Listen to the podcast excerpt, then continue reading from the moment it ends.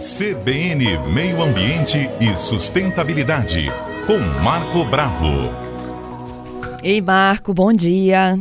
Bom dia, Fernanda. Bom dia, ouvintes da Rádio CBN. Marco, a gente já vem aqui, né, algumas semanas dando dicas muito legais para os nossos ouvintes que querem ter um pouco de ar puro, de verde, de cheiro, né? Isso dentro de casa e fazer com que a gente tenha também um ambiente muito mais agradável, não é mesmo? Isso, Fernanda. Teve alerta também, né, para as plantas né? tóxicas, que é o que, que a gente precisa de saber também a hora de escolher, né, o que escolher, quem gosta de sol, Isso. quem gosta de chuva, quem gosta de sombra. É isso mesmo, Fernanda. Hoje nós vamos falar sobre as epífitas. Você conhece as epífitas, Fernanda? São as orquídeas? É, vamos traduzir aí, né, o conceito epi, fora, fito, planta plantas que vivem sobre outras, né? São plantas inquilinas. É uma relação ecológica que a gente chama de epifitismo, uma relação que ela vive sobre outra, mas não é parasita. Ela não usufrui de nutrientes da outra planta. Olha que coisa bacana. Então são as bromélias e orquídeas. Hoje nós vamos falar de, das orquídeas, né? Porque o nosso tempo também não é suficiente para falar sobre tantos temas assim, é um tema muito abrangente. Uhum. Eu coloquei aqui, Fernanda, quatro regras para ter sucesso com as orquídeas. Se o ouvinte quiser anotar, ou a gente pode colocar depois no site, né? Espaço, regra número um, espaço aberto, ventilado. A orquídea gosta de ambiente ventilado. Pra, porque o vento, ele além de de certa forma, refrescar o ambiente, ele evita pragas, Fernanda. Ele leva as pragas embora. Né? Então, é a primeira regra. Espaço aberto. Ah, a varanda do meu apartamento é um espaço aberto? Sim, é um espaço aberto. Então, você pode cultivar na varanda do seu apartamento. Se tiver a casa, né, um local ventilado no quintal.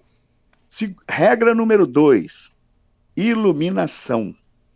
Sol, de preferência da manhã. Tá? O sol da tarde, você pode colocar uma certa proteção na varanda, né?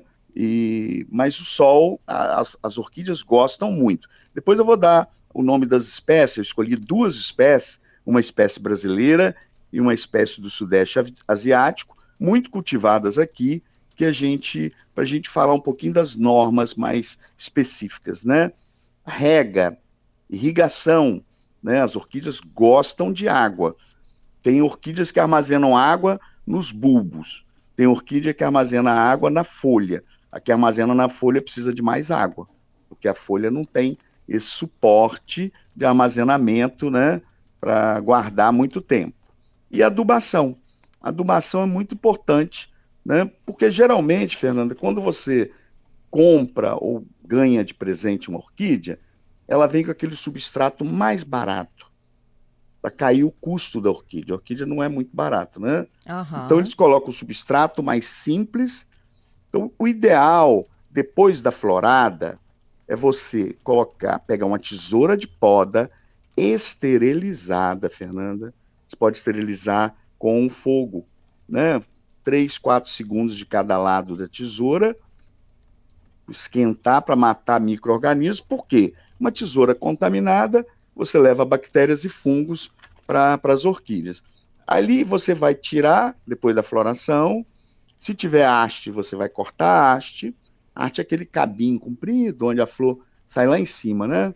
Você retira do vaso, corta as raízes que já morreram, raízes mortas, tira aquelas folhas amareladas e murchas, vai levar para um outro vaso, Fernando. No vaso, você vai colocar primeiro, lá no fundo do vaso, se as raízes forem compridas, você vai colocar num vaso mais profundo, um vaso mais comprido. Né? Uhum. Né? Segue as leis da natureza. A natureza é a enciclopédia. No fundo, você vai colocar é, algum produto de drenagem, caco de telha, caco de tijolos, você vai colocar argila expandida. Depois, as lojas vendem substratos de melhor qualidade. Você vai colocar um pouco de substrato no fundo em cima né, desse, né, desse, é, dessa parte de drenagem, coloca a orquídea, coloca o substrato na lateral e um pouquinho em cima, e dentro de alguns meses ela vai florescer novamente. tá? Então tem que ter cuidado porque geralmente as floriculturas vendem com um substrato bem simplesinho e ele é pobre em nutrientes, né? Então quatro regras: espaço aberto ventilado, iluminação, irrigação e adubação. Agora, Fernanda, nós vamos escolher duas espécies que são muito cultivadas aqui. Uma brasileira, que é a Catileia, e uma do sul é, da Ásia, sudeste asiático, na verdade, que é a Phalaenopsis, tá? São espécies bem interessantes. A Phalaenopsis, a flor dura 60 até 80 dias. Então, ela é mais cultivada hoje no Brasil por ser uma flor resistente, porém, ela gosta muito de água, porque ela só armazena água nas folhas. Ela não tem capacidade de armazenar água no bulbo, né, que é a parte é, de baixo, a, acima da raiz, uma estrutura do caule. E além disso, essas falenopes, elas têm a raiz em forma de velame, que captam água também do meio, mas precisam de muita água e não necessariamente de sol direto. Se tiver uma área que tem iluminação, ela é bem resistente. Aquele cabinho, Fernanda, não tem um cabinho que sobe, né, que a gente chama de haste, onde as flores ficam lá em cima? Uhum.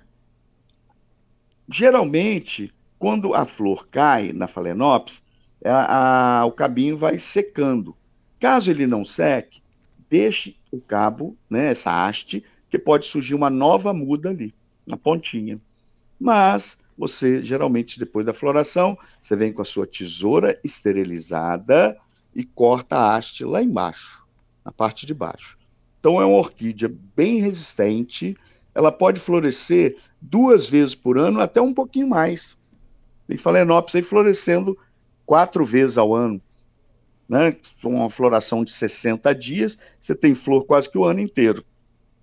Então é uma planta bem interessante, híbrida de várias cores, Fernanda. Branco, violeta, rosa, amarela. Então aí já são as orquídeas né, com um processo de hibridação. É, é feito em laboratório isso. Você compra e é, vai, ela vai florescer bastante. Porém, não, não são perfumadas, né? São belíssimas, mas não são perfumadas. Já a nossa catileia, ela tem um perfume, um aroma, Fernando. Porém, a floração é duas semanas. As flores ficam duas semanas somente, é, uma vez por ano, né? Mas são belíssimas, são flores aqui da Mata Atlântica. As primeiras catileias foram identificadas no século XVIII nas margens do Rio São Francisco, Fernanda. São belíssimas, também tem de várias cores. Catileia é o gênero, né? Aí, são várias espécies. É, Phalaenopsis também é o gênero, são várias espécies. Aí a catileia já gosta mais de sol, irrigação, né? Chegou o vaso, acabou a flor, troca o substrato, retira aquele substrato que vem da loja, compra um substrato melhor. E eu vou dar uma dica, após o corte, Fernanda, ah. da folha e da haste, usar canela em pó. Olha. A canela em pó, sem açúcar, claro, né? Ela funciona como um curativo.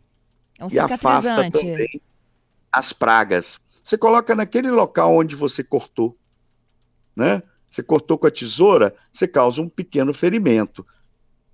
Aplica a canela em pó ali, né? Ela vai funcionar como um curativo e vai evitar a aproximação de fungos, de bactérias, até de insetos que podem trazer, inclusive, essas bactérias e fungos, né? Uhum. É uma dica, Fernanda. Marco, a gente volta em instantes, Oi. tá? Vamos para o repórter CBN okay. juntos, que já tem gente conversando conosco aqui sobre esses cuidados. Um instantinho só.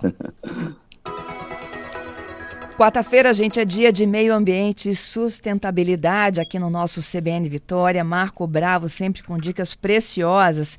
E hoje a gente fala das orquídeas, né? Na verdade, o Marco Vai continuar o quadro na próxima semana para a gente falar dos cuidados com as bromélias, né, Marco? Ah, vamos sim. Vamos e hoje sim. ele São fala... as epífitas, né? Bromélias e orquídeas. Isso. Repete o nome, Marco. Epífitas. Epífitas. Epifora, né? Fito, planta. Plantas que vivem sobre outras plantas para obter luz, para obter nutrientes do meio, né? e dicas preciosas de como a gente faz com que a nossa orquídea ela possa estar sempre linda e florescendo. Isso mesmo, Fernanda. Olha, você sabe que a flor é a parte reprodutiva da planta. Então a planta floresce para gerar atração aos insetos, às aves. Então a flor é a parte assim chamativa da planta. Porém, o objetivo principal é a atração para reprodução, porque na flor estão os aparelhos reprodutores, masculino e feminino.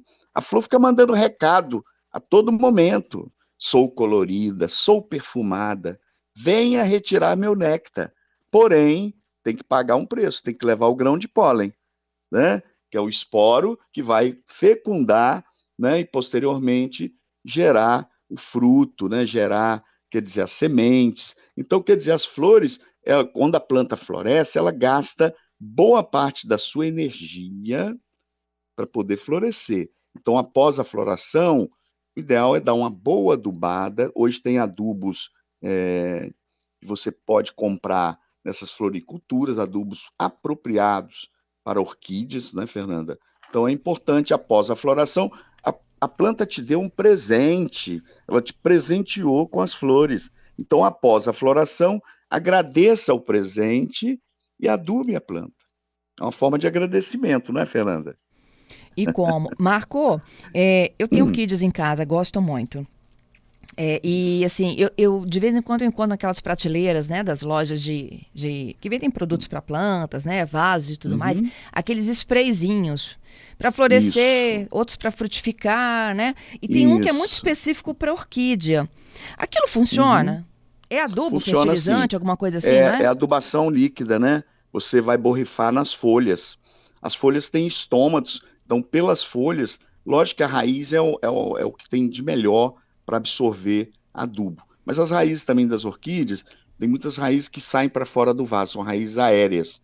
Né? Então é importante é, você borrifar o produto que deve ser a base de nitrogênio, fósforo, principalmente fósforo, né, que é o adubo da floração, um pouquinho de potássio, então vai estar na proporção certinha para a orquídea.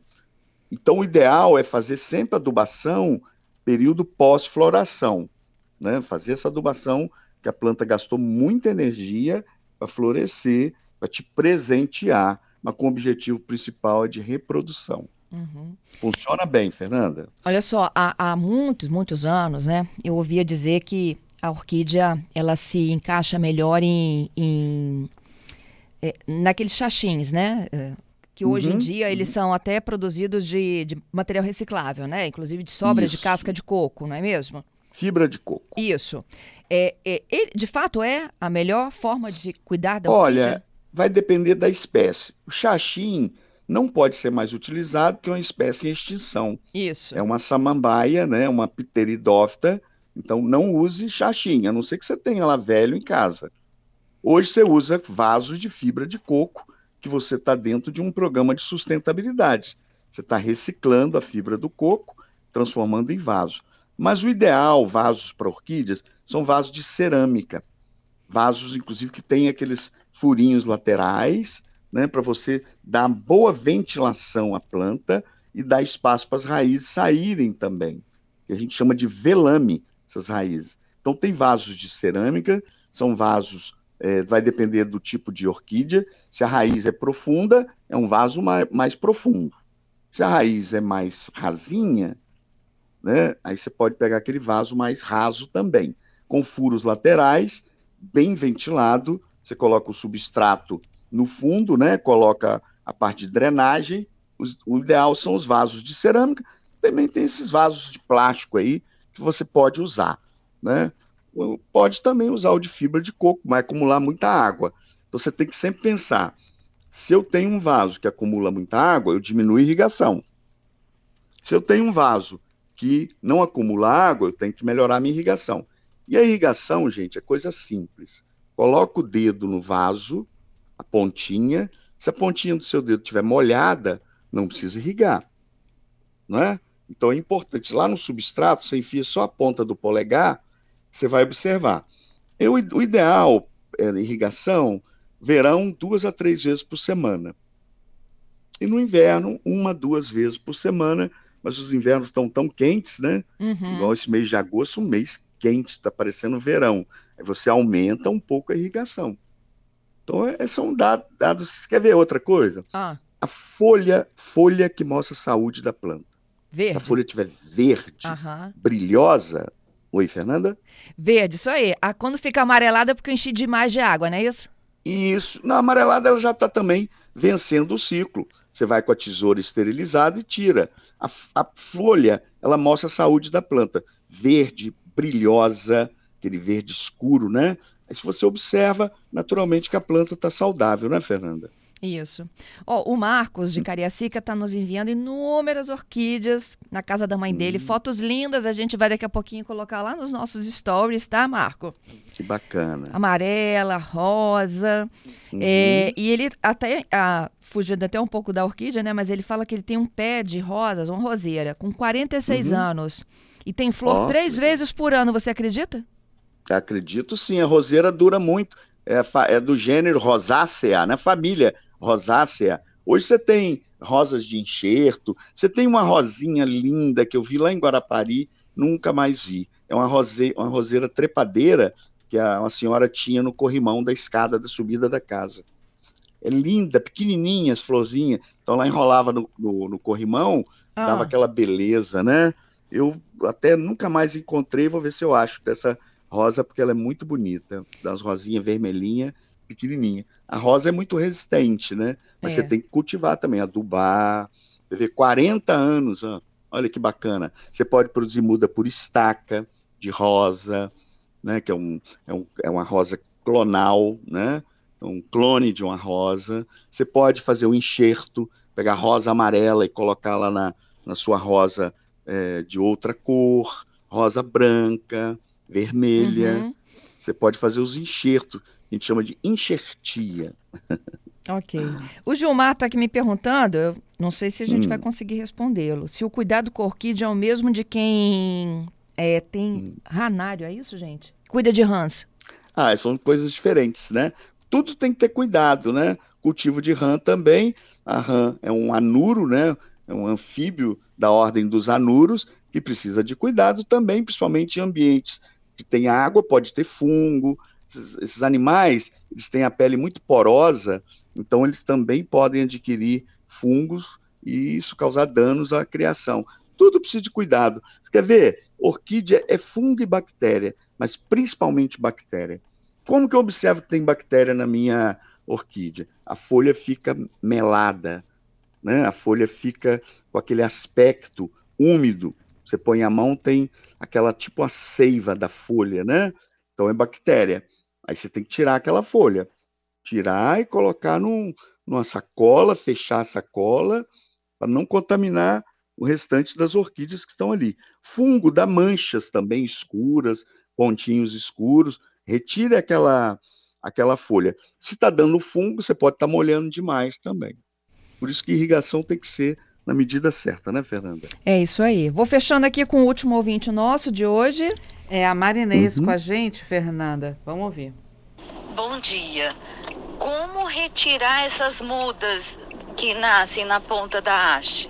Ah, que bacana. A muda na pontinha da haste não é uma coisa assim certa. Geralmente, quando a flor cai, a haste seca. Mas se a haste se mantiver verde, vai sair uma mudinha lá em cima, na pontinha. Aí vai, quando ela estiver lá com três, quatro folhas, ela começa a emitir a raiz. Você vai cortar a, a haste embaixo, perto, abaixo da raiz. Você corta e pode levar para um vasinho quando ela tiver com três, quatro folhinhas, ah, você está produzindo uma muda maravilhosa. Muito bom. Bom, Marco, então, olha, quarta que vem a gente fecha o pacote com as bromélias. Bromélia, vamos falar das bromeliáceas. São várias cores, né? De bromélia, várias espécies de bromélias. E tem bromélias que não produzem tantas flores, que são muito comuns, mas nós vamos falar, tá bom? Muito um grande obrigada, abraço a todos os ouvintes da Rádio CBN. Um abraço.